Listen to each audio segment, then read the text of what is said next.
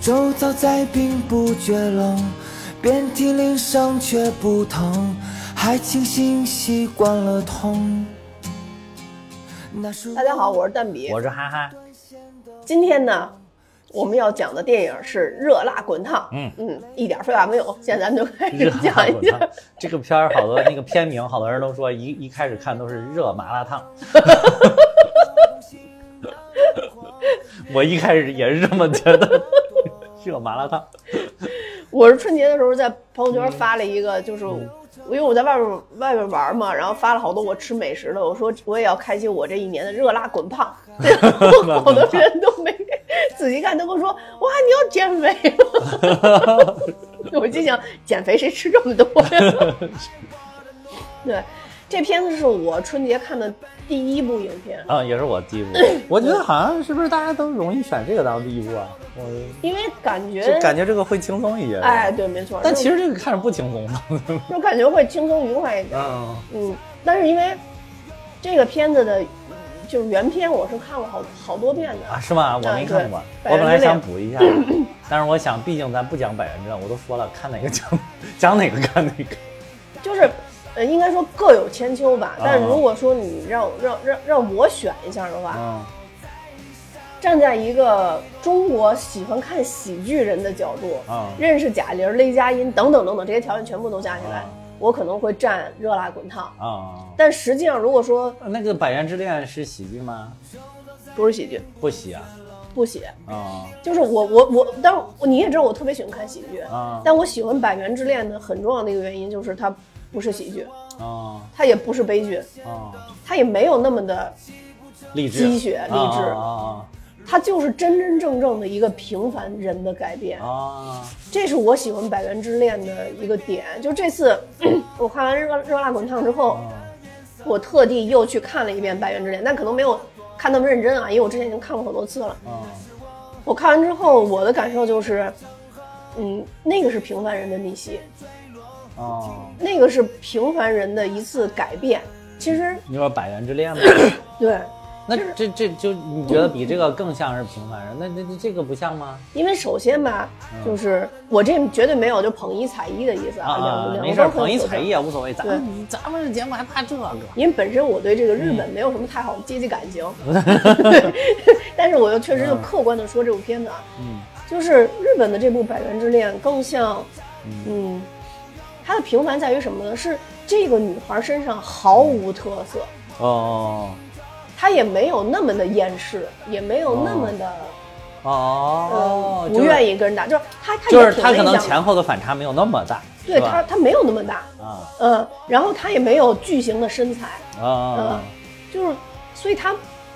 她她也不会说在这方方面上就是自卑啊、受人鄙视啊或者什么，她可能就是一个找不着什么工作，一个普通的一个青年，啊！但是他也想有一次有自己的追求，啊嗯，，对，所以我我我是觉得日本的这个《百元之恋》更加的嗯更加的真实，或者说更加的不会打上标签儿。啊，就是贾玲这一部我也很喜欢，啊呃，不管他他很多人都说过度营销，不管他是不是有过度营销的点，嗯我也很喜欢。但是因为他是贾玲儿，因为贾玲的改变是我们对于一个很喜欢、很熟识的一个演员呀、主持人呀、综艺人呀，啊他的一个改变，所以我们乐于看到他有这样的改变，我们也会觉得，呃，不管说是兴奋呀、开心呀，或者是怎么样，你你你会有一种熟识感的那种感情。但日本的那种百元之恋，你就会觉得，哦，真的有一个平凡人，他他他能干这么一件事儿。虽然最后你说他成功了吗？他也没成功，他最后的结局跟这个也不一样。这个就是很贾玲的一个结局，就是最后这个浩坤啊找到他啊就走吧，那个什么。贾玲就啊，算了，以后再约吧，就啊反正我就走了。啊但日本那个就是那个时候好像答应跟他走了是吧？对，他就拉着他走了，而且他说了一句：“说我根本就不想输啊。啊，但是在这里边就是那输了吗？那个里边输了，输了，输了啊也输了。但是在这里边，乐莹他就觉得说输不输无所谓，对我都我都觉得我赢了啊，对，战胜了自己。两个主题都非常好，都非常真实，啊都挺好对嗯，但就是我我我更喜欢原版的这个那种平凡感平凡感、普通感，而且你知道日本电影拍的都相对比较平，你知对道吧？对对对对对对，觉得相对都比较平。对对对，对，然后所以而且比较细腻，可能有点好多东西啊。对会比较细腻，而且日本人有一种就是拍，就是他们的人说话呀、做事儿，有的时候碰见那种跟神经病似的，有点夸张的那种感觉啊，就是就是反正他很日本。嗯但这部片子的话，我就觉得他不能说很中国，我觉得他就很贾玲啊，就跟《你好，李焕英》一样，我觉得贾玲特别聪明的点就是，她把她所有对于生活真挚的感情都拍在了她自己的电影里面。对，嗯，嗯，但这个真的是，其他的电影导演可能也，可能也始于此。就比如像 emo 导演啊啊，他演红高粱，他去拍这个红高粱啊之之类的这种，可能也始于他的生活。但是之后的话，我们会发现他的路子非常非常的宽。宽。他这几年就是不停在尝试那个，对。不停不同类型嘛。对，但当然，因为贾玲她也是一个新的导演嘛，她未来会什么样儿我不知道。也许她的她的感情的，我我觉得不用太执着于线拍电影，就是就 是她的它的细腻感或者等等等等。拍个两三部、两三四部就可以了，我觉得。对我我我不知道，嗯反正我就觉得就就这部片子是一个好片子啊，嗯这个我绝对不否认，嗯就是觉得很贾玲儿，真的很贾玲。对，就真的很贾玲儿。你你这她那种贾玲还不是说。还不是说像其他导演说哦，这个是什么杜琪峰的风格啊很杜琪峰，呃不是不是不是这个意思，不是他的风格，就是他自己。就是他自己啊，对，我是说风格。对 对对，所以就是你看的时候，我也很感动啊。我嗯我看第二十条我没哭，我看这个我还哭了。哪个点啊？你不是你哭的点老我我不一样吗？看这个点很奇怪，啊，又很奇怪，哪个点很奇怪？我这一开场就哭了，开场啥就是是贾玲还没出来就哭了。开开场是啥呀？就是他的那个，就是写那个演职人员的特别有意思，就是他穿过一个那个闹市，啊然后有各种的人，他那个那个文字跟当时那个场景是有关啊，联的。是是是，然后在编剧的那个啊。栏儿里边，前面演的镜头是一个老头儿在算命，啊，说你的命啊就怎么怎么着，你就啊听我说的，就按我说的走，然后最后出来编剧。啊，对，就就那一块儿，我就是就突然感情感充沛了一一下，我就觉得就是说，当时那个感觉就是，包括我们去嗯。讲电影也好，或者说我们去做我们自己想做的一些事儿也好，嗯。总有人告诉你，哎，你的路就应该这样这样这样这样这样走。嗯就我们 我们人生中的编剧太多了，啊嗯，但实际上真的是，如果你你你你觉得这一生如果想足够精彩，你你觉得他，起码你觉得足够舒服吧？我觉得，嗯，就是要做自己的编剧。对你必就必须要做自己的编剧，所以我觉得就是 他这一块儿套的，就这一点让我觉得首先特新颖，所以我特别认真去看了，啊然后再加上套这点，我当时就在想说这算命的会是什么啊，啊？然后我当时后来就没有他了，是吧？对，当然就没有他了。然后我就想，这算命的会是什么呢？不会是什么类似于像什么什么什么什么，呃，就反正反正我当时想了好多，就是电影里边承载的这个职责，啊但是我没想到是编剧，哎，所以我觉得觉得特别有意思。对，这是一个点。啊然后我后边其实也有也有点，但我后边点真的跟很多人一样，我是在正片结束之后，啊贾玲的那个整啊个减肥的日经历记啊出来的时候，然后包括她之前的有一些花絮啊什么的、啊。出来的时候，我是在那块儿，所以我就说她很贾玲，就是我是因为贾玲而感动的、嗯啊。当然她在电电影前期宣传也说了很多，我是贾玲，我也是杜乐莹，但是我我就想就是你你就是贾玲，对他这个乐莹不是在李焕英里边也也 对，对对，嗯，李焕英里边就是也是刚刚穿越的时候嘛。嗯，他说：“哎，乐莹，你不是说你叫玲？吗？”啊，他说：“对呀，乐莹玲。”说现在好多人起名都都开始借鉴他这个拼音梗，啊、什么叫？哎，那天还还看了一个叫什么李什么？李乐意，李乐怡，哦，乐怡李，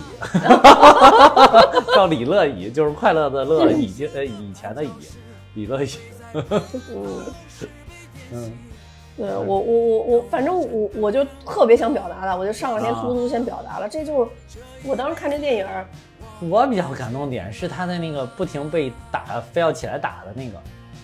哦，那我没有，啊。我没有，就是就是就是他最后不是说啊，我能打完，我能打完，我能我能还能坚持，还能坚持，那就。真跟那个原版的。原版也是这样，但是他说包括那个分镜头用的，包括从那个那个里边走出来穿的衣服都是一样的啊，颜色都是一样。但是他的他的衣服顶上写了一串那个英文，写的是什么？我是李焕英，这是李焕英的女女儿儿啊，对，嗯。就是加了一些小彩蛋嘛，嗯，小彩蛋。对，反正我看的整个过程当中，就是中间有几段我挺激动的，嗯，嗯，因为可能这跟我个人的经历有关系吧哪一。段激动？嗯，应该就是说李焕英，呃，什么李焕英，就是乐莹嗯在刚刚开始想有一些变化的时候，然后他去学拳击，然后拳击教练对他的一些指导啊，然后他去打拳的那种辛苦啊，嗯嗯，因为这跟我的有一段经历有关，你知道我这段经历啊？那段那段时间咱们还停停录了一段时间啊因为照顾我这段经历。嗯对，其实那段经历大概就是一八年的，也就一八年嘛，大概年底对你你你知道年底吧，嗯呃，对，反正就是一一对对，就一七年年底到一八年啊年初的那段时间嘛对。然后其实那段时间我也去学了拳击。啊啊，但是跟是这个我知道啊，跟这事儿没有关系，你知道吧？就唯一被我打打坏了就是我教练，因为我教练那个口号还没喊呢，我以为就直接可以打了，可以可以，就是认谁我都没打着，了，出其不意了。认谁没打着我就打着教练。对，我我就觉得，嗯，我我我心里那种难受的感觉，当时我看这个片子难受感觉，嗯，是因为你知道为什么那个时候我会选择拳击吗？或者说，我不知道这里边乐莹是不是也这么想？嗯当时我挺期待被打的。哦，就是我感觉我这个人的人生已经需要被打醒是吧？对有一种需要被打醒，就是嗯我就跟好多人，你知道，特别喜欢听那个，就是夜夜晚的那种开导你的心，说我我跟我男朋友分手，就是就是你怎么一学那么还有贱？还有那个，我我给我给一个有有有有有老婆的，然后生了三个孩子，生了不是打了三次胎，怎么怎么着？其实那些人好多就是因因为我听那个原来郑州有一档节目，郑州广播电 电台吧，郑州广播电台有一档节目叫什么《今夜不寂寞》，嗯我有阵儿特别喜欢听那个，每天晚上十点半好像是开始，好像一直到十二点还是十一点开始，反正我晚上特别喜欢听那个。然后有的时候我就觉得那个主持人骂这些人骂的太过分了，但是这些人丝毫就我就没有就是还能特别平静性的听他骂他们，然后有之后还会用就刚才我说的那种特别近、特别怯生生的语气，就是去去跟他继续聊。然后后来我就突然有一天，我听着突然我就觉得，哦，我说这些人可能就是想被骂，就想被骂一骂，就估计就跟你这个感觉一样，就是就是想被人打，就是想看能不能打醒我。对，就是那个那些人，就是打电话，就是特别想被这个主持人骂。那个主持人到最后，就是他可能，因为他每天听到的这种生活垃圾实在太多，他越到后面，那个主持人超级无敌火，叫张明，我现在都能记记得他名，超级无敌火，就是他去那个线下见面会，那个粉丝那个狂热程度不亚于刘德华到郑州，真的是 就是特别的狂热。然后那个。呃，就是就是他到后面，就是因为可能生活垃圾实在太多，他就说话越来越损。嗯，但是这些人真的还依然，就是那种无动于衷的那种感觉，就是就是我觉得后突然有一天我就知道，哦，这些人可能就是想有一个人能骂了他，哦能骂醒他啊、但是往往就是很难啊、还得靠自己走出来。对，当时我那段时间相当于是不是一开始去学拳击？其实我我就特别重要一点，一个就是你说被打这个，嗯然后另外一个就是嗯那段时间，我觉得我人整个你，我不知道你有没有那种感觉，就有的时候人麻木了。啊就是他那个那种精神的麻木感，就属于我正常。当然，咱们说什么做什么，笑哭这些事儿我都能做到，但是实际上我根本感受不到啊这个世界的那种感觉。所以到到当时，我就特想说，我不知道我能不能感受到疼，你知道吗？啊就所以那段时间就是去学拳击。当然，当然我那个拳击教练他们是办的那个班儿，不是说那种就是呃长期的，就一课一一节课接一节课，啊不是。他们当时是在奥体借场地，就是相当于就这段时间我们不训练啊啊，那我们就对外啊办一期班儿。那正常的我们该打比赛，我们就出去打比赛去了。他属于那种，然后反正当时我就觉得那个教练就对我对我挺好，我当时就觉得挺感动的，因为我是属于那种动作不协调，然后就是啊什么都不太行的那种。包括这里边为什么我中间有一段看这个贾玲演的这个，我觉得她一定也是吃了很大的苦，就包括包括他肯定吃了很大他的拳击的动作，啊。起码在我看来是还是挺标准的。啊，是是是啊，对。他是真的去学，对，然后包括啊。他去就是打那个沙袋呀，他就是做各种的动作，包括他那个呃一二三四一二三四的那个、哦那那个那个节奏，那我都知道，那都不不容易的，就是打那个非常累，非常累呃，对嗯，你你知道吧？原来我我住那边的时候，就是有啊一个大大的那个沙袋，当时我不是知道知道学学拳击的时候嘛，啊对。然后，所以就我我看这个片子的时候，应该说在那段可能没有什么突出的感人的点啊，啊但是我因为就是联想到我自己身上了，啊，所以我就觉得，人能在精神上站起来一次，其实是不容易的。不容易，他不是说你体力上受了那些罪，你就真的能在精神上尤其是倒下了之后再站起来，对。真的挺难的。但是有的时候你身上受那些罪，可能真的能让你能感受到疼痛啊之后，能激发你再次醒过来。啊，对，所以我觉得，因为我那大概半年的时间吧，因为那个时候也没有什什么人知道当时是具体是怎么回事儿啊。当然你你是知道了，嗯，呃对，然后，所以当时我也是别的人就几乎都没见过啊，嗯也都没有那什么，所以可能比较稳定的就当时去，呃一个是学拳击，然后另外一那个走出来，已经算是很快了，我觉得呃两三个月的时间吧，我觉得没有一个多月吧。哎咱们停就停了快半年，那你去查查，停了一个多月那那也有可能就是因为可以见你，啊。啊，呃极大的缓解了你的这个这个什么。对，哦但实际上那个时间那看来是那边被打了，被打了之后，在我这儿再找点乐子，就 再来录录其实让节目找点那个时间乐是一个挺长的一个时间啊，是，但是那个就是咱们大概停了就是一个多月就复播了。嗯嗯所以你看那个时间，你可能不记得啊。嗯，二零一八年那个时间，我最大的改变就是我变瘦了。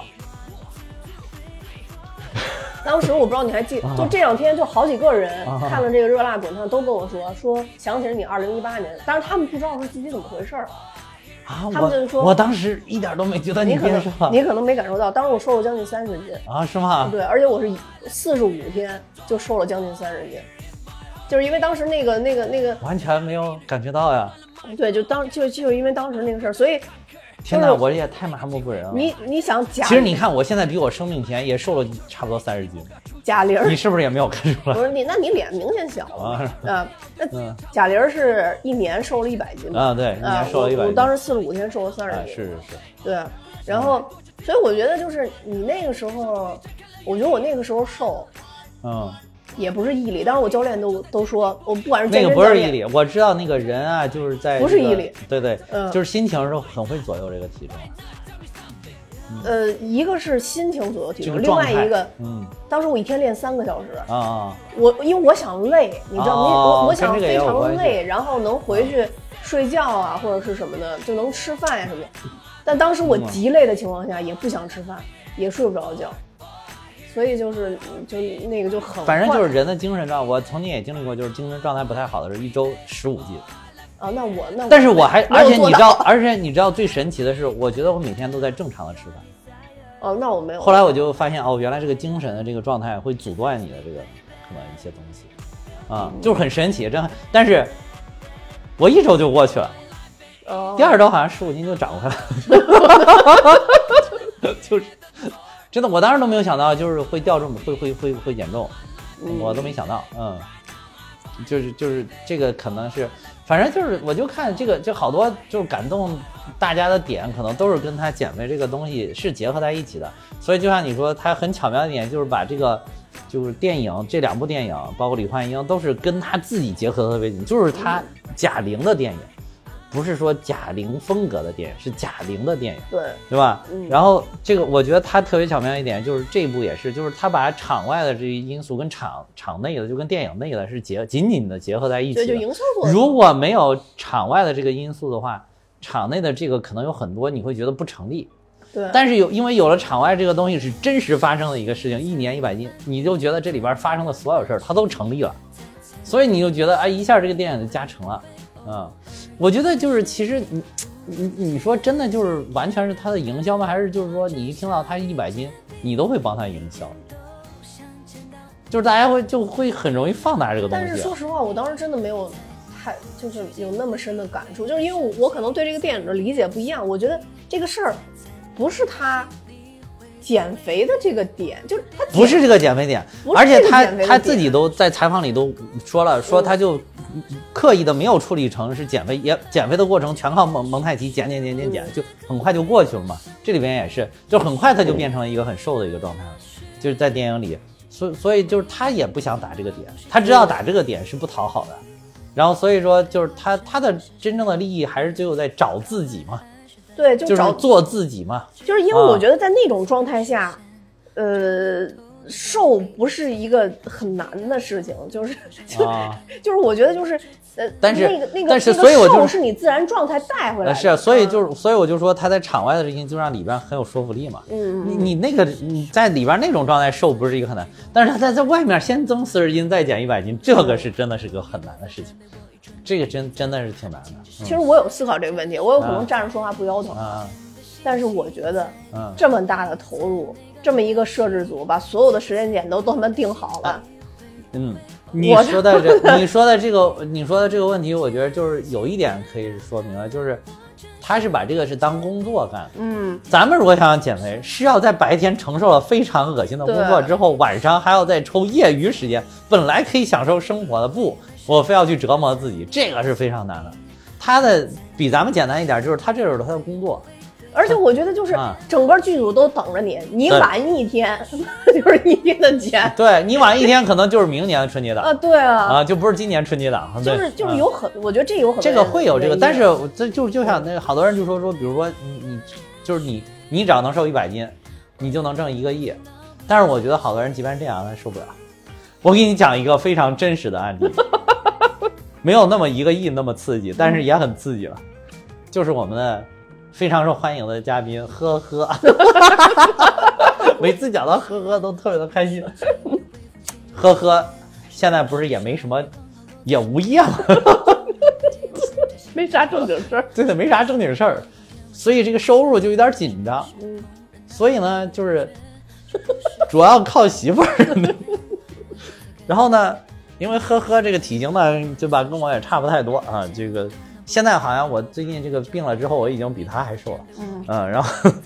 然后他他就是为了刺激他减肥，他媳妇儿就说：“你截止到啊二月哪一天我忘了，咱就随便举个例子啊，比如说截止到二月二十五号，然后这个你只要能瘦，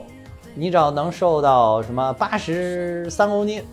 啊，然后这个这个就奖励你三万块钱。”然 后呵呵那一阵儿就真的是拼命了，要卡着那个时间点说的。结果前两天我见他了，我说这钱你挣到手了吗？哦，不对，我先是见他了一下，先是之前见他听说这个事儿，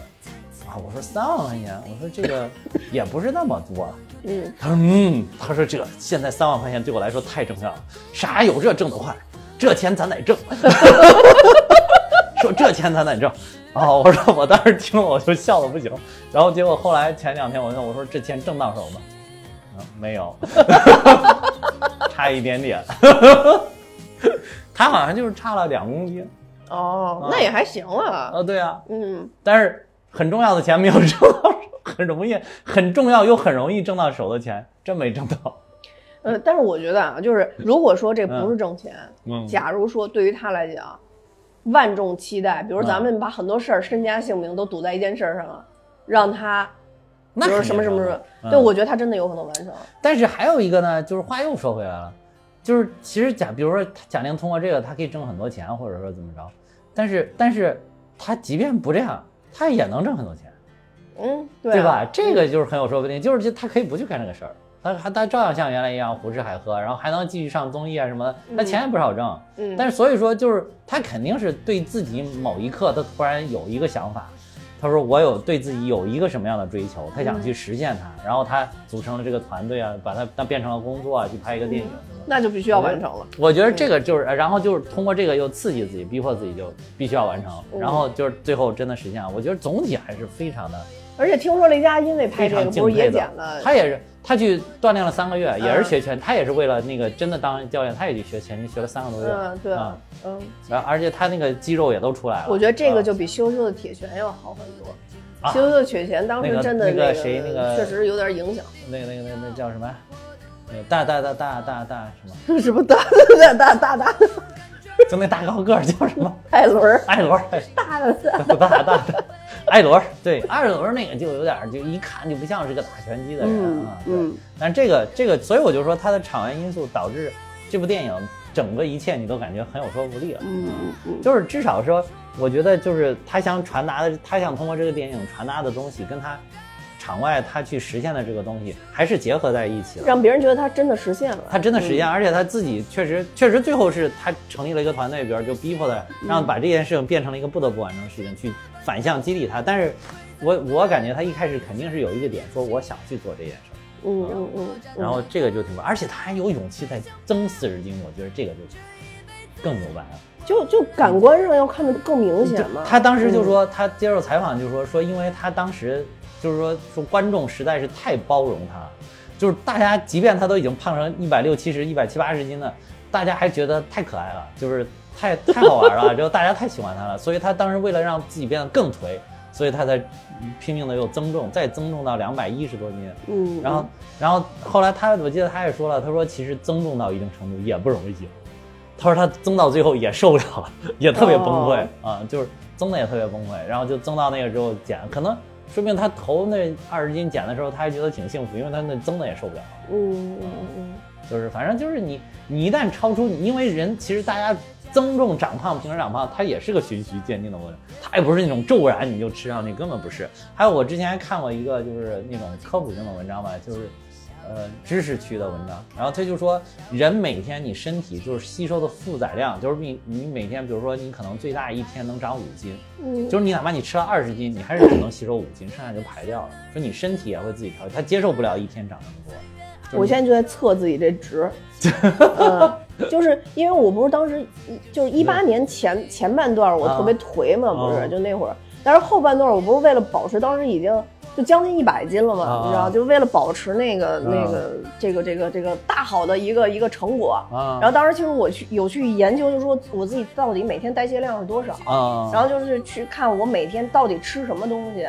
能代谢。我当时一个就是发现说，我晚上少吃比我早上少吃，因为有的人早上少吃他能减得更多。哦嗯，我是我确实就是晚上少吃能减得更多，但我后来发现就是说我晚上完全不吃东西，跟我吃肉比，吃肉减得多。啊啊，就是很神奇，我跟你说，就是那个阶段有一件事，我当啊时在测的时候还跟你有关系。啥你我大陈哥当时有一次去他们那儿，去一个叫七鲜的超市，啊？是是是，到楼下吃海鲜。哎呀妈呀，留下了妈的那张照片，谁谁还留着呢？我那我那次我那次、就是，而且你还到处散播，我那次，我那次就是属于是什么呀？就是我当时死活不吃，嗯然后当时大陈跟我说说那个他问了一个营养师，说吃海鲜消耗的那个身体的那个能量要超过吃肉的那个能量，嗯，然后我就吃了，我第二天一称，真的比我那这是那个我我之前在咱节目里我都讲过，我一个医生朋友说说你如果只吃海鲜的话，你是会不停的瘦的。嗯。说因为就是人体要去吸收消化这个海鲜的这个所消耗的能量，比海鲜能够给你提供的能量要大。大，所以说，但是人一般吃的时候不可能只吃它，嗯就是往往会就是吃点其他的，还有啊还会给你做，可能做法也有不同，有的会有油啊或者什么的，对对对所以它它靠这个就补充了。但是如果你只是纯纯的就是清水煮海鲜，你就天天吃，你会越吃越瘦，越吃越瘦。对，我就发现嗯晚上吃虾、吃鸡，嗯，呃，是是真的很容易让让人变瘦的一件事情。对，咱们这个好像突然变成了一个聊聊健 健健康的节目，就是已经不像是一个聊着热辣滚烫的，真的像聊热麻辣烫的一个节目。热辣滚烫。个热热辣滚烫，不过热辣滚烫，说实在，我觉得从剧情上来讲，其实是很简单。我不知道原片儿是不《百元之恋》是不是也是这样？嗯，那个就是百，就大家很怕，因为《百元之恋》里面其实是有一段强奸戏的，哦，呃，大家很怕贾玲这个也变成有这么一段戏。那没有变你情我愿的，基本上。呃，他，但是他那个那里边强奸也不是说你情我愿的这个人强奸，是他们就相当于贾玲这里边这老板，哦。嗯，，对，就是他工作的一个同事，哦，啊，而且这工作同事就是拿用拳打他，然后打的动弹不了了，哦，嗯，对，这样，然后第二就是强奸完了，第二呃就是结束之后，然后他也特别麻木，他就直接打电话报警，说我哦刚被强奸了，我在哪个酒店啊，那个这人就在这睡觉呢，我先走了，哦 就大概大概是这样这样的一个情节，就是他平凡到可能没人关注他。哦就没人管他，他走在街上也不会有人说特意的去哦看他，就是就类似于这种的。但确实剧情这个，我觉得呃，热辣滚烫还是比较忠于《百元之恋》的这个啊原始剧情的，就是有一些呃非常不好的、大家不喜欢的剧情，确实给删了，比如像强暴这种啊啊，那我们确实看当时感官也不好，这也是我《百元之恋》这里边就不喜欢的一段剧情啊，因为那个就是搞得太变态了。就是他这个嗯。颓，就是他的还是中国化的、本土化的，就是嗯。就是你这里边的腿是一个好像是中国人比较理解的日常的这种这种所谓的腿啊，对，就是你你好像是那种一个是有点付出型人格、讨好型人格呀，然后又啃老呀，又懒惰呀，又臃肿啊，嗯嗯你像我现在天天还被我爸妈经常就咚咚咚咚来一顿，就是说 这个天天管不住自己的嘴，然后这个连身身材都管不好，还能干什么？哎呦我天哪，这句话台词儿太熟了啊，对我估计这这，我估计好多听友在有共鸣。人啊一个人连嘴都管不住，你还能管住什么？啊，对对对对，所以就是这个，但事实证明，其实干其他的干的还行啊，所以就是他们这种话就容易没有说服力，所以我也从来都不相信啊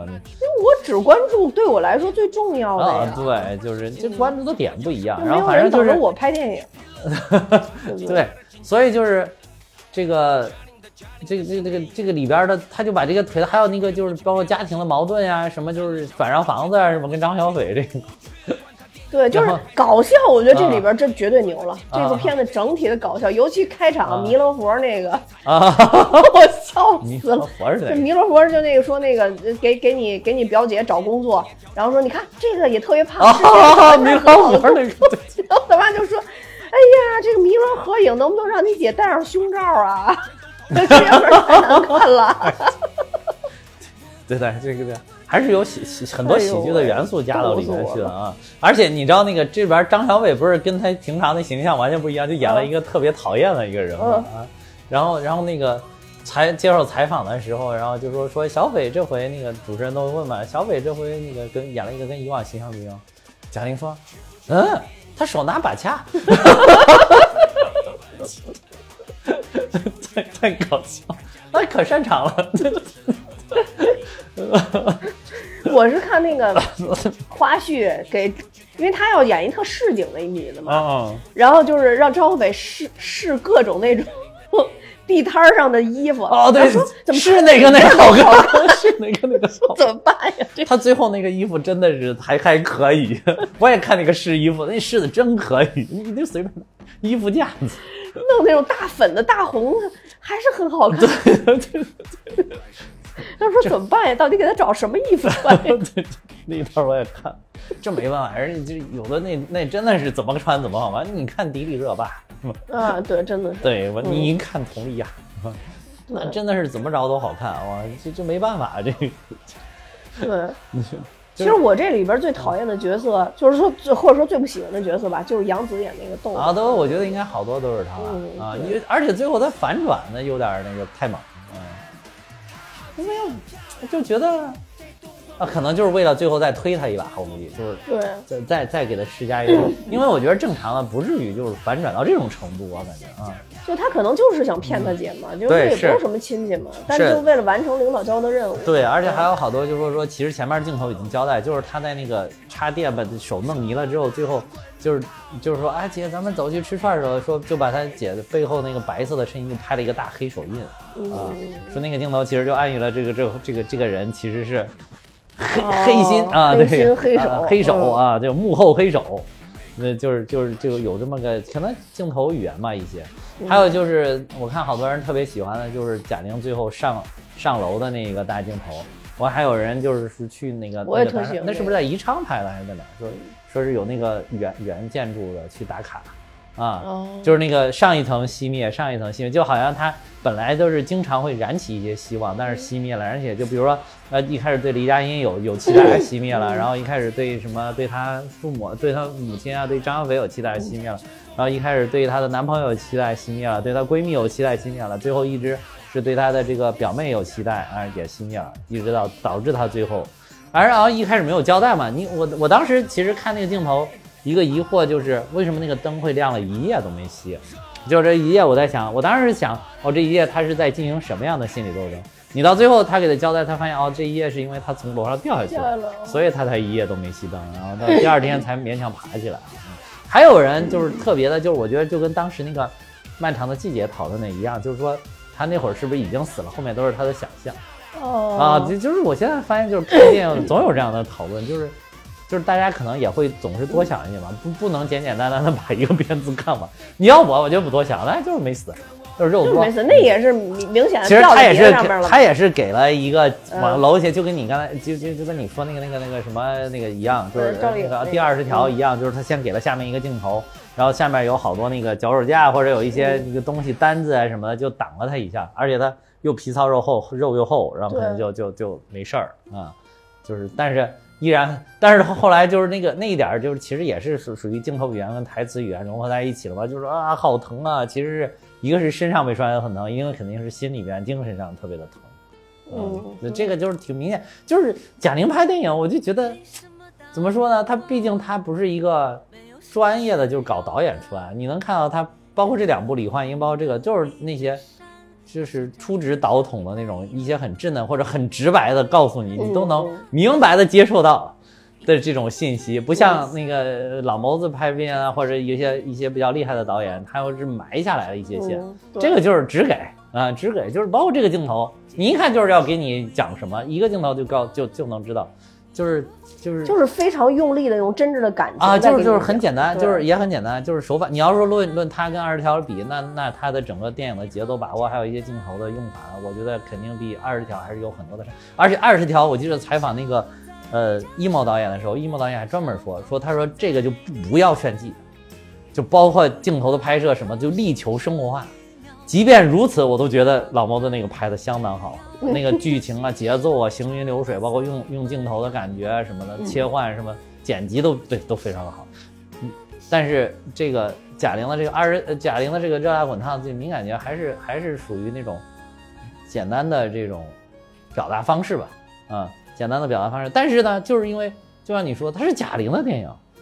就是好真挚啊，你就觉得好真挚，就是真挚就是感人，就跟咱们当时讲李焕英的时候，我记得说的也是，就是真情实感，就是能打动人。嗯，这部依然是真情实感，就是依然能打动观众。对。啊，再加上场外的因素，那就是变本加厉的打动观众。对，所以我啊。为什么我说我刚刚说，如果说这两部比，要把这些所有的因素都加上，我觉得可能这一部会我更喜欢。呃啊对对对但如果说抛开这些演员，这些啊，呃，就尤其是贾玲的这个存在，那那我可能会觉得《百元之恋》，我不认识那个演员，我也不知道她背景是什么，对对对但是我看完了以后，就是一个极端平凡的一个女孩在生命中得到那一丝亮光的机会，啊对对呃对而且你看那个片子，你你就感觉说，这姑娘以后还还会不会这么发光，你根本就不知道了，那可能就不会嗯了，对啊可能不会了。但是她这个片子就是感觉好像从此我就学起。啊，我就站起来，我是我精神的主人了，啊我就对对对对就就是，当然这个也是在生活中也是很常见的啊，对对但是这也挺好的嘛。呃对，也就是就像你说的各有各的好啊对对，利益不太一样，啊嗯，，而且我现在就喜欢这种大团圆的结局，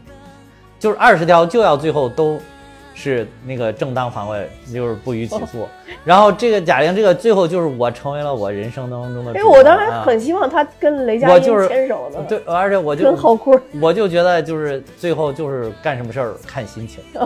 啊。贾玲在接后来接受采访的时候也多次提到这个，就是说我不管干什么，我能说哎说一句简简单单单的说一句啊，看心情吧。嗯，啊，对，这个是其实一种很很很理想的人生状态对，很理想的啊对人生状态。啊，对对，我觉得你看电影啦，就给人理想的人生状态呗，你别总给我一些虚无缥缈的。都看了电影，你还给我虚无缥缈，嗯人生有的时候就已经很虚无了，对吧？你不要什么都虚无，要不然就跟蛋兄那个微博名字一样，什么虚空弟子，对吧？你能不能不要当虚空弟子，我当虚空老师，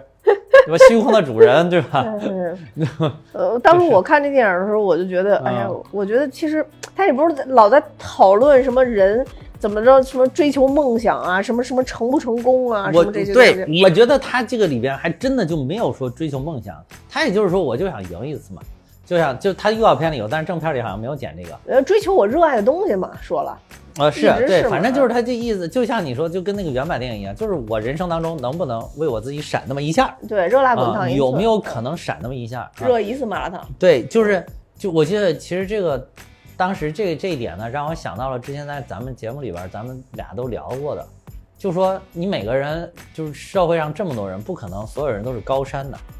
好多人你有可能就是一个小土坡，甚至就是一个小土堆，连土坡都不是，就是一把一把沙子堆在那儿，哗一个小小沙堆。但是就是即便这样，你依然可以去攀登你这个小沙堆，你在这个小沙堆上，你依然可以站到这个小沙堆的最顶峰，嗯你能不能站上去一次？对吧？我觉得即便就就即便你这一辈子都是只是一个小沙堆或者一个小土坡，你你只要登顶的那一刻，都会给你带来不一样的感受。嗯，你在那个高度依然可以怎么说一览众山小，啊，或者说是给自己一个极大的。我当时有一个这种感觉是什么呢？就是就是咱们当时考研究生的时候，我当时由于自己长期的懈怠，导致最后给自己留下复习的时间着实太少。但是我当时又特别的想上，然后就是只好靠，而白天又有工作，然后就只好靠晚上拼命的学。最后我大概拼命的学，大概坚持了一个半到两个月吧，可能不到两个月的时间。那咱俩时间差不多，我还你差不多。然后那个，但是那个那会儿呢，就是我每天晚上都能学到三点半，我给自己定了。那那那那那你比我厉害。我给自己定了，因因为可能我这个人资质平平，时间太短了，真的学不会，所以我每天晚上给自己定到三点半。因为但是我每天早上上班比较早，所以我就是我每天早上要七点就起床，嗯，所以就是那大概有不到两个月的时间，每天晚上都是三点半到四点睡，然后早上七点起床。然后哎，后来一度就是确实也挺崩溃，然后我当时就是在找各种能够让自己不睡的饮品。哦，啊，一开始就是靠茶叶，发现茶叶毫无作用。后来我把茶叶，就是我记得好像是不是节目里也讲过，我把那个茶叶加到水杯的三分之二到五分之四的那个高度，就茶叶填满到这个嗯水都快倒不进去了，你知道吗？发现依然没有作用。反正这，我说这茶叶太坑人，谁说茶叶睡不着的？然后我说只是还没到点儿可能，然后后来就是咖啡，咖啡一开始泡一包，发现没有作用，后来泡两包、三包，发现不行。我说不行，咖啡这么喝估计毁身体。而且后来就是感觉到咖啡一开始有点作用，但是后来喝就是咖啡那个会导致那个心跳特别快会嘟嘟嘟嘟嘟嘟嘟嘟嘟因为我一般心跳很慢的，它哒哒哒哒，我就感觉特别难受。后来说嗯不行，这伤身体了，这恐怕嗯不能再不能再往里边加包数了，对，因为三包也不行了，然后不能再往里边加包数了。然后后来就找红牛，一开始找那个皇冠的红牛，皇冠红牛发现夸夸怼两三桶没事儿，哇，还也挡不住。后来我终于找到了一个解药，就是蓝瓶的细长条的那个红牛，哦，进口的那个版本更好效果。然后我一看那个牛磺酸是黄瓶的七倍。哦，啊，就是那个是真管用啊，基就能支撑我到三点半。然后就是就是大概坚持了两个月时间，然后那个就是就那会儿就感觉到好像人生爬了一个小土坡一样，就是哦，那个之后，我觉得体验完了之后，不是大家说的那个，就是我上去了就有成就感，而是就是你会知道你自己人生的极限好像在哪里，就是那个应该还不到人生的极限，但是就已经很辛苦了，很累了。就是当时我就整个玩了一年，考上之后拿到录取通知，说我分数线过了。没有，你一直在补觉，你不哦，对 我上学上课就补觉啊我上课还在补觉啊，是吧？但是我先奖励自己玩了一年，就是第一年，从那个拿到通知书一直到那个咱们上学的上半第一学期，我一直在玩，上就是想玩，然后单位工作也有点躺平，但是就一直的，我说不行，我要奖励自己玩一年，然后真的就非常疯狂的玩了一年，但是你就觉得哦，原来我可以这样，就是我曾几何时，我在小 小的时候学习的时候，我觉得不。哎呀，这咋可能熬夜学习呢？这学习这么没有意思，这么无聊，我怎么可能去去费这个劲呢？就是当时是这样的感觉，但是后来发现只是不是，只是给自己逼得不够，就是给自己的哦对自己的要求不高，自己追求不够。就是你一旦你追求了，你的人的这个潜力是非常巨大的，其实是，就是就是你往往是因为没有多逼自己一下，多坚持一下，去去多的去努力那么一把。其实我是感受到这个，而并不是说，我并不是说啊，我这个，哎呀，老子这辈子终于考上北大了，妈呀，你管是北大的什么，反正我是进了这个门了，对吧？你这个，这个老子终于拿到好有成就，没有，并没有，就就没有这种感觉。感觉唯一的感觉就是知道，哎，自己大概的极限在哪里。原来我还可以这么的努力，我竟然有这个努力的能力。就是当时就在想啊，那如果我从小都是这种强度学习，是不是早就考上了？那你都已经可以上了，已经玩遍全世界了，对，是不是本科就可以考上了？啊，本科考上之后奖励自己玩四年，然后被退学了，就就，然后就是反正就是就是，我觉得更重要意义在这儿，所以我觉得贾玲，我感觉我我看完这个电影的感觉，我就觉得贾玲可能也想再传递给大家这个，就是说你对自己如果有要求的话，你看看你自己到底能做成什么样。自己给自己一个交代，就是他，那他给他的交代就是说我能把自己减一百斤，然后同时我能练的一身腱子肉，八块腹肌，然后，但是我上去，我我可以练拳击，打的相对于业余的来说我是专业的，但是你要真去打，还是打不过人家，但是。他感受到了，这就是我的极限了，我满足了。我想起我结束，我不是他日记那块哭的，是结束时候他跟一个专业的那个打拳啊，然后他说如果我能打着他一拳，我就算赢了啊。对那一点，我就把他回放了好多好多遍。对他那打就把他说要把他搞成鬼畜，对对对对对，我是那那块那一块确实也，我觉得那一块其实比最后那个还精彩。比比最后他们那一长段打斗，其实甚至还精彩，我觉得，因为他那个真的好高兴啊，我觉得打中了一拳之后，嗯，那然后就就所以我觉得他就是他这部电影最后就是说他演的这个角色，就到最后知道自己极限在这儿，就是我可以干前面这些，我减肥啊，练拳击，我这都可以，然后我生活也可以变得很自律、很规律，然后但是我依然不是一个专业的拳击手，我打不过专业的人，但是这个我接受了，因为我人生的极限到这儿了。就给自己了人生的是真的一个交代了，而不是说原来原来那个你不知道自己的人生到底是就是所谓的浑浑噩噩，就是之前那个状态，你不知道你到底是什么样的一个极限。所以我觉得就是说，大家在不伤害身体的情况下，其实可以去探索一下自己极限。但是我觉得大家那为什么不伤害身体呢？就是大家最好不要就是没事说，来我来探索一下自己到底这个喝酒的极限是两斤还是三斤，几斤能喝死？千万不要这样，就是你找一些真正有意义的事儿，你去探索一下啊。探索一些东西，嗯，我当时看的时候，可能我我想的点还就不是这个点，就我自己觉得感同身受之后，我自己在想，就是说，呃，不管他是打拳击也好，他是当服务员也好，他是干什么也好，就是说他到底开心，就是他最后获得成就感的点在哪儿？我觉得最后点就在于他就是做了自己。就是他，他做了，他可以随心所欲的去选择，我到底是打拳，还是我具体去干一件什么事儿？对对对。所以我有时候觉得，就是你说你所追求的梦想，其实最简单的就是做回你自己。但是，对这个梦想又对于大多数人来讲都无法实现，非常难。呃，我觉得这是非常非常难的，非常非常难的。对，所以当时我觉得挺，对对，看电影的时候就是挺悲哀的。就是有的时候就是。咱们这个节目就有的时候讲的一些事情，可能咱们两个是不是就是太现实了？有的时候又会，就是总是在这个看的很理想的时候，会联想一些很现实的东西。就是我看到当时一个感觉也是，就是你要想做自己，那简直是太难了。然后我甚至觉得大家不要说是看了这部片子你就去打鸡血，觉得是我要做自己啊，我要怎么怎么着，我要看心情啊。我觉得可能我们普通的凡人，一般情况下不具备这种的，不不具备长期的这个能力。就是我偶尔有一下，我说我看心情，这个行。你说我天天看心情，我不看领导脸色看心情，我不看媳妇儿脸色看心情，我不看爸爹妈脸色看心情，我不看小孩的状态我看心情，你做不到的。嗯，这个只能相对的，相对的，就是就是我觉得人人肯定是有一个平衡的，而且我觉得他最后那个贾玲讲的也不是说我什么都无所顾忌的，我看心情，我也不是，他也只是说那个雷佳音这个这这。这这啥呀？这贱小子又突然又过来找我了，那我不想跟你，我不想跟这样的人再在一起了，所以我找个托子，我看心情，那这是完全可以的，对吧？但是你不是说我看了这个片子，我就要做自己哈，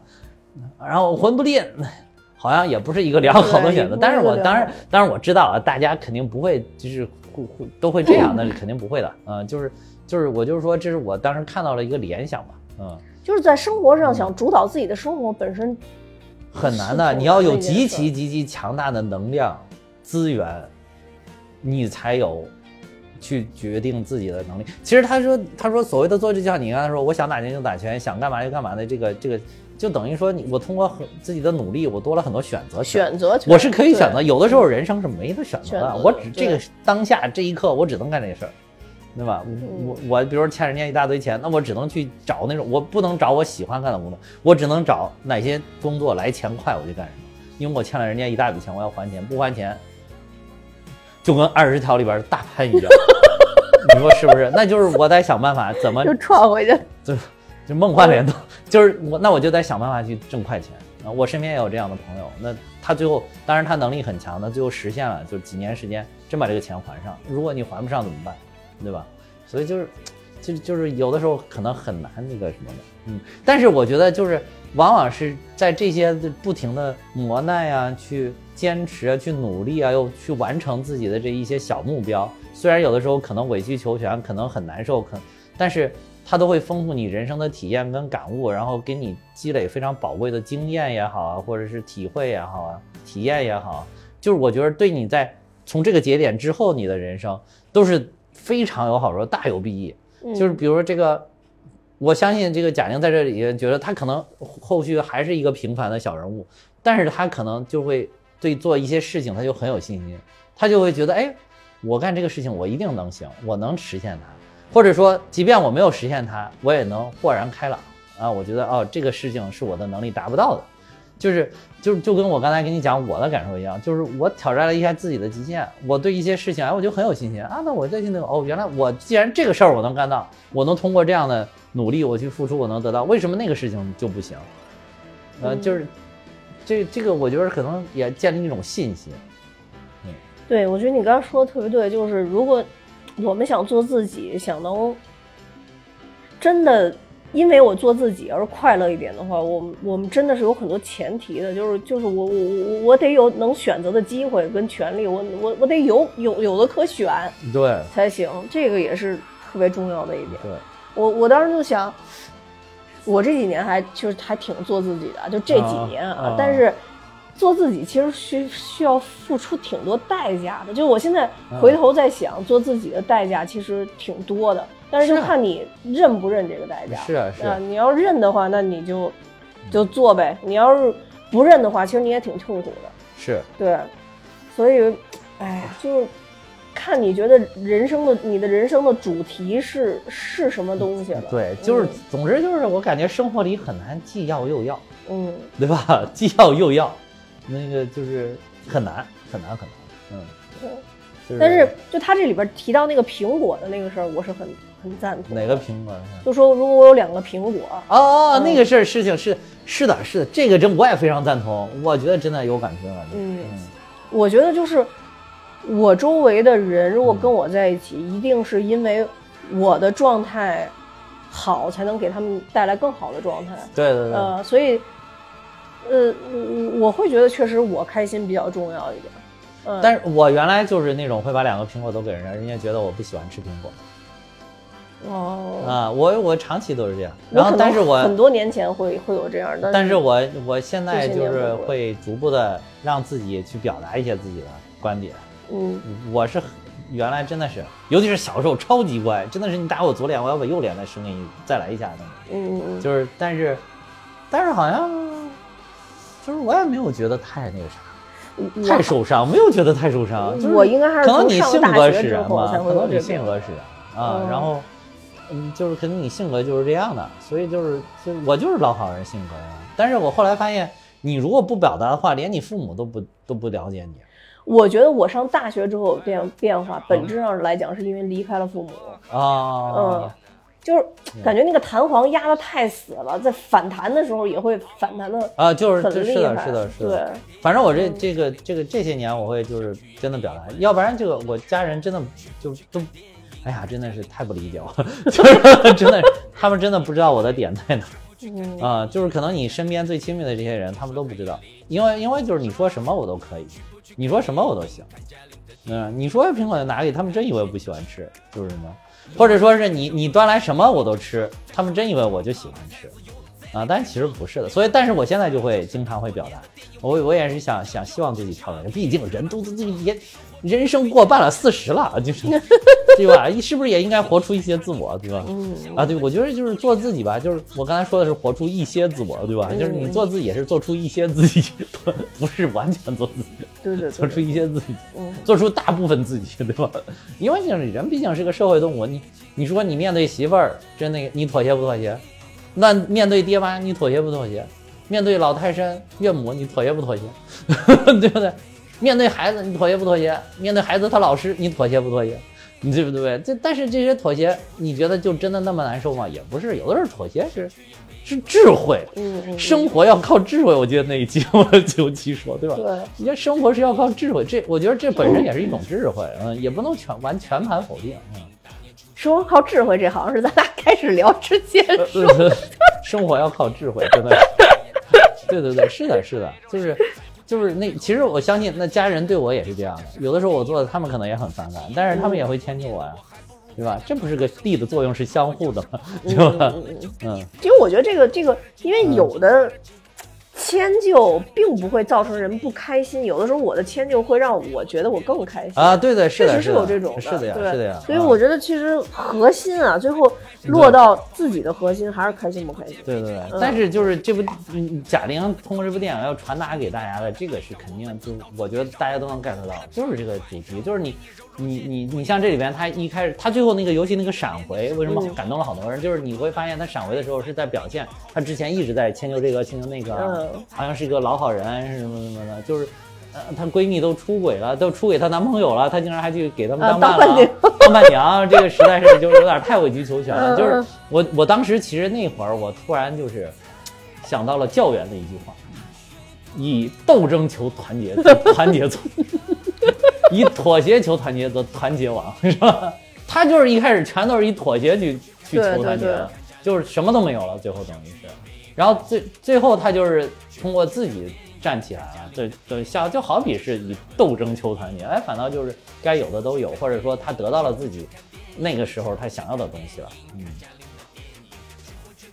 嗯哎呀，就，反正就是我觉得这个，因为我看了后后面又看了一些贾玲导演的这个采访嘛，然后哎，我觉得他跟那个谁采访的挺好，他跟谢楠还有跟那个呃沈呃沈凌，呃跟他们采访，他就可能他这两个人他比较熟，嗯明显那个就非常的自然聊天的，尤其跟沈凌，我觉得可能是不是更自然，就就毕竟他们原来百变武侠，经常搞综艺在一起，就是很自然。然后好像跟那个新华社。人民日报的专访，好像就真的严肃了一些。哦嗯，对，但是就是他这几个专访里边，他都是表达的都是刚才他这一个意思，就是就是能怎么能做一个更好的自己。嗯嗯嗯，我觉得他这个点也是，就是说怎么做一个更好的自己，也没有就是说一味的只是做自己，就是更好的自己，啊，就是我能在原来这个很颓的状态下，我能不能振作一下，啊，我人生能不能闪闪闪闪光啊，啊，能不能就是有一次自己心理上认为我赢了呢，而不是输了呢？反正我觉得我我我现在的想法，我现在的状态就是更好的自己，就是能更快乐的自己。嗯然后就是更好的自己了。当然，这种快乐来源不一样啊，可能我也是，呃，工作好一点儿，呃，是这个事业好一点儿，我可能就更快乐。那就反正就是一切的最后啊，对，其实极的目标是让我自己达对，感到满足。每个人的那个获得感不一样，有的人对于工作他不那么在意的，嗯对吧？我工作就是一个我维持着，对吧？对我也不出什么大毛病，争取别让领导批评我，对吧？但是你说你真给你任命个什么市长、省长，这还不一定想当，对吧？那我快乐了。呃，对吧？但是有有的事业型的，就是那种他的那种快乐，可能来自于生活，来自于家庭，有些人，对吧？那你就对就就多追求一些这方面。对，没错，啊，但是你。你工作呢，你该挣钱还要挣钱啊，你不能不挣钱，对吧？对，但是但是你要说说我的快乐最主要的来自于事业，那你就多奔奔奔波一些事业。但是一般来讲呢，如果是有家庭的，那肯定是还要再照顾一下家庭，至少你要照顾一下父母的情绪，嗯对不对嗯嗯？这样也这样就是你有坚强的后盾，你可能工作上也会更顺利。嗯，就是它是一个，就别太偏激吧，我感觉就是。妈呀，我后盾的这硬盘坏了，是不是能给我支持？我现在都不知道了。没问题，没问题，全靠他们。哎，反正总之，我觉得就这个片子里边，嗯其实还有很多很多就是搞笑的地方。啊其实我觉得搞笑的地方更让我觉得就是嗯很、很很惊喜，就是包括他真的找鸠摩智过来去弄、啊 对，我觉得也也也，其实我挺让我惊始以为那个是假的，后来发现是真 的，真的就魔制，我也是醉了。对，然后还有就是他的贾玲跟雷佳啊音刚开始就是一起健身的时候，雷佳音一直跟他说再来几个，再来几个呀，然 后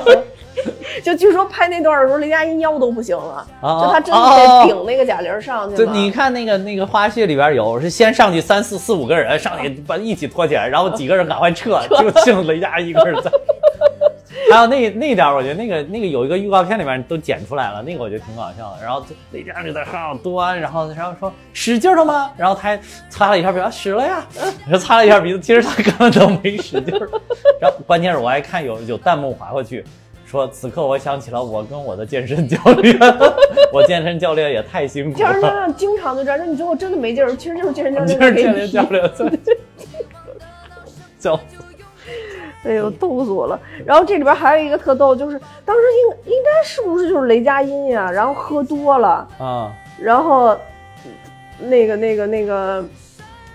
那个餐厅的人就跟贾玲说：“这男的谁呀？把小便池子里边的足球抠出来了，对对 对对，足球足球抠出来，那块儿我觉得也特逗。对对对，嗯，然后还有就是，哦对，还有还有一个点就是我刚才本来想说，就是那个那个大楼的那个亮灯的那个，那个我其实大楼亮灯，对，就是一盏一盏一盏一盏，就是你刚才说的那个。对，当时我看到是因为它那个二楼的灯，在它过去的时候亮了很久，就那个灯是亮的时间最长，因为它从这个路这么着走过来嘛，那个灯在亮着。然后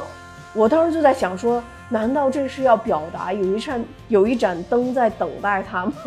就是就是到、啊。到晚上，真的他在他心里还有那么一个人在等待他，后来还是发现就熄灭了嘛就熄灭了，就没有了。啊。对对对，所以那块儿确实我觉得表达的还是可以的，就像你说，就很直给的那种表达，很直给嘛，啊就很一直给的看这个镜头就知道他要表现些什么。对，嗯，嗯，哦对，哦对，我想起来了，我当时还有一个泪点，啊。但也不是因为他是打拳，是因为送你一朵小红花。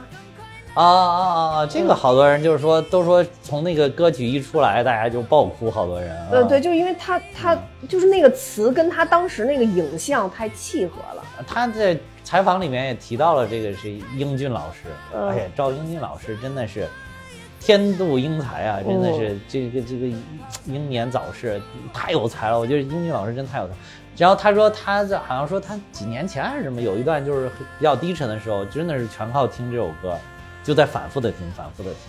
他就觉得这首歌能激励他，所以他当时就专门选了这首歌，在那个地方哦啊，然后就伴着那个闪回吧，是不是那个啊？嗯，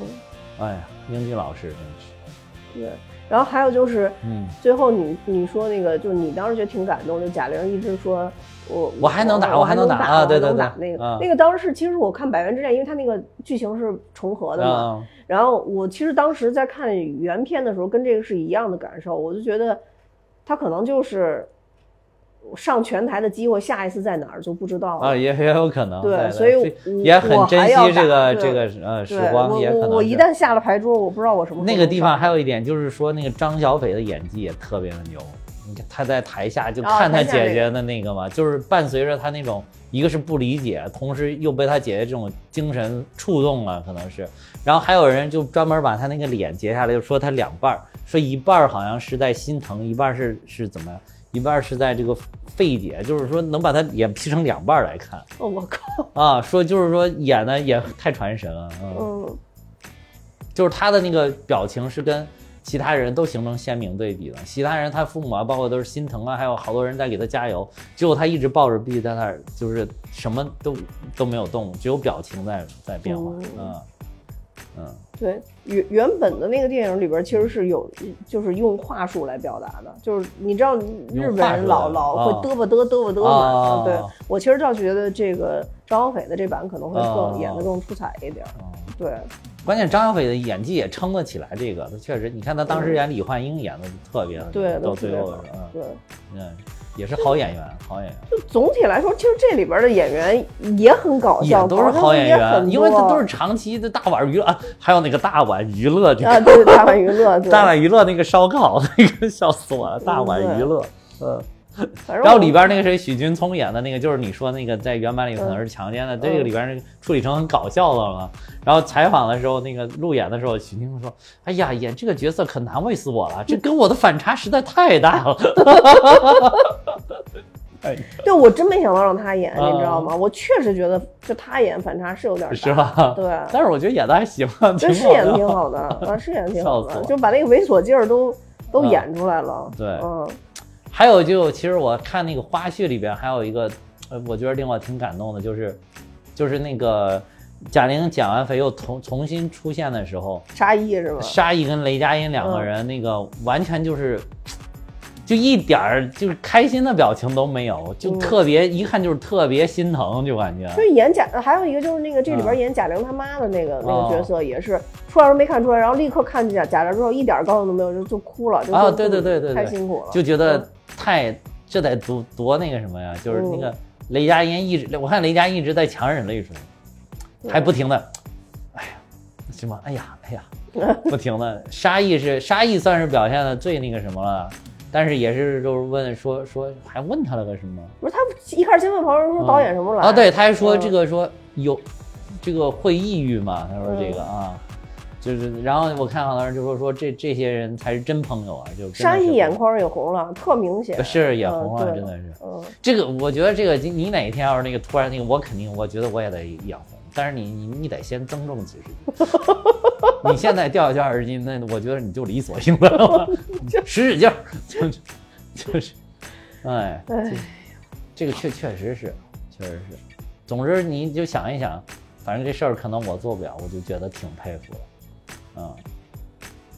是是挺值得佩服的，嗯嗯，包括其实就只是练拳这一个事儿，我就已经觉得对，而且贾玲还说说她她算是知道为什么一场拳击只有两三分钟时长。她说她在上面简直就是度秒如年，说每一秒怎么感觉都那么漫长，说就打那么两分钟累的不行了都已经，她说特别特别的累啊。她说怪不得，他说就原来还不理解为什么这一局这个拳击这么短时间。拳击真的是一个啊特别累人的事儿，哇所以当时最早我原来看就不不是你知道有那种电子屏，啊就是电子的那种，你可以在那上面打，啊就是它那个给你计数的那种。但是我觉得打这个有什么可累的，一点都不累。但是你真的打拳的时候，你就发现真的，因为你要全身发力，你才能带动你那个拳头，你知道吧，？其实哎，大家不知道有没有玩过原来那个 We 啊？现在可能 Switch 上也有啊，有那个健身环什么。原来 We 的有一款游戏就是拳击，啊，我知道那个拿着那个两个小棒棒儿那个手柄往上打。啊可累了，我我我如果我两局不能直接二比零 KO 对手，打到第三局我一定输，根本坚持不下去。我打过无数遍，第三局打一半我就坐沙发上动不了了，然后就开始看那个电脑里边小人随便揍我，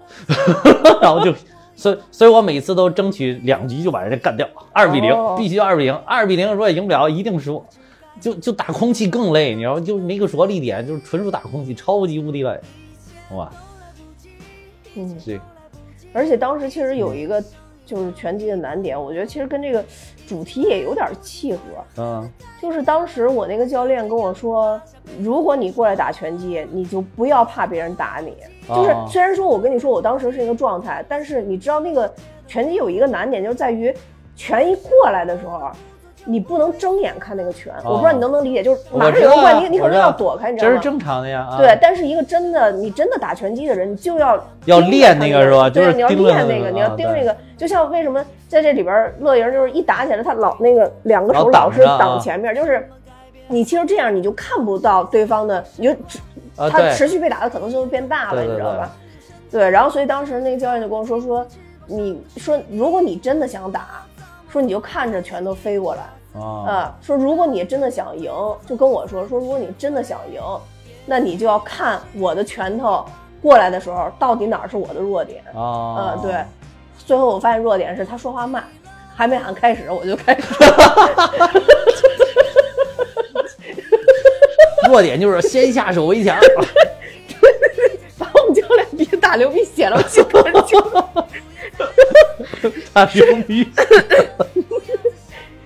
你知道我，因为我上去打，我都被分到那个比我矮的，就是因为他啊我你毕竟你还是个女的嘛，啊就就你分到都是比你小很多的那个男孩儿的那个组，因为他打、打拳的女的本身太少了。那你打的时候，其实小男孩手手手没轻没重，你知道吧？啊我从头开始就一直抱着脑袋，从头到尾都是抱着脑袋。啊对，那只有我们教练对我没防备，你知道吗？教练说你跟我打吧。哦，这对，我现在想起来特别逗。然后我我电影一结束，我就赶紧调出我教练那个那个、啊那个微信，因为他们经常有的时候，因为他们是不定期开班嘛，然后很多人特关注他这个，就是有的时候会在群里面问，我就看我教练说最近没时间，我在泰国参加比赛呢。啊 然后我想起打教练的时候，哎呦实在太逗了，唯一一次打中人。我就记得你当时说，好像那个练那个之前要先跳十五分钟跳绳，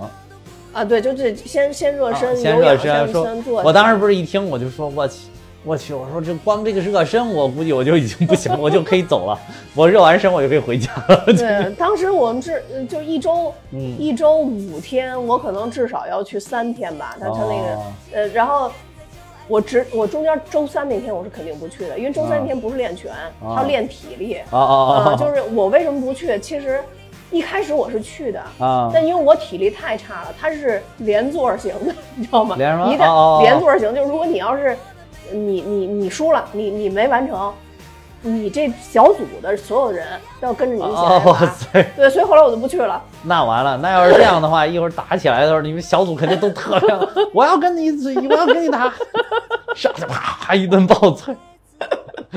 对，所以后来我就我就我就那一天不去了，但是我那一天后来我就改自己去练体力哦啊，就找教练去去去练体力。原来就是你你正常过去锻炼可能就一个小时，哦我就在教练锻炼之前，我先自己练半个小时，在教练锻炼之后再练半个小时，所以后来那那段时间我就变成了两个小时。啊然后后来不是就等于我突然发现，就是精神，因为你瘦了之后，其实你精神状态就是我现在就是立马就是好很多，就是因为你会感觉到身体变轻了呀，就 走路都非常的一阵风了呀。对，然后我就就逐渐的又到两个半小时到三个小时。嗯后来我就是最疯狂的一段时间，就是每天去练，然后每天三个小时，嗯，然后后来我们教练就跟我说，真有劲儿，你以后搬家方便。其实我我觉得就是。就我我突然想到一个问题，就是说，如果你胖，就比如说有有人很胖，但是他也很快乐，其实这种是不是就不需要减肥？当然不需要了，对，但是有一个矛盾就是，可能胖真的对心血管这个疾病容易多发。我为什么跟你说啊我最近在计算这个东计算这个东西？其实嗯就胖不胖无所谓，但是啊我我很重要的是因为我不希望我自己不健康。啊，对，啊，我是因为体检完了以后发现我自己不健康了，然后我就就是就要重新开始就是我觉得这里边可能有一点就是。怎么说容易让大家觉得就是说是不是只有瘦才是美好的，对吧？就是你那么胖要减下来的没有？我觉得好像也不完全是。我觉得健康是没有，就是我胖胖的，但是我挺挺快乐的，挺开心，也挺健康的。就是我我胖，比如说我没有到那么胖，对吧？就是比如我一百四五，但是我整个人还精神状态还挺好，然后一去测那个也，呃，血常规也没有箭头，对吧？就是就是不是也也还行，对吧？所以我觉得挺，就是我我没跟你说吗？我现在的观点就是，嗯只要快乐就行。对，就是很焦躁。你看我爸妈老骂我，就是他就觉得你这样都是浑身病。我觉得我还没有先得这个病，先被他们骂出来病了。就是你就觉得很不快乐，你见到他们你就觉得很不快乐，那你说是不是给你带来很大很大压力。对吧？你是不是就不太好这种？嗯，对啊，是哎，这个很矛盾，反正人生就很复杂，也没有那么简单，都不是单一性了。然后电影电影它往往拍的是有一条主线，有一个中心思想，有一个核心利益的，对吧？但是但是人生确实很复杂，嗯，嗯，对，就是这个社会也让我们我们的生活必须变得很复杂。啊对，嗯，对，除非你你牺牲很多，你周围没什么人了，你就你就可以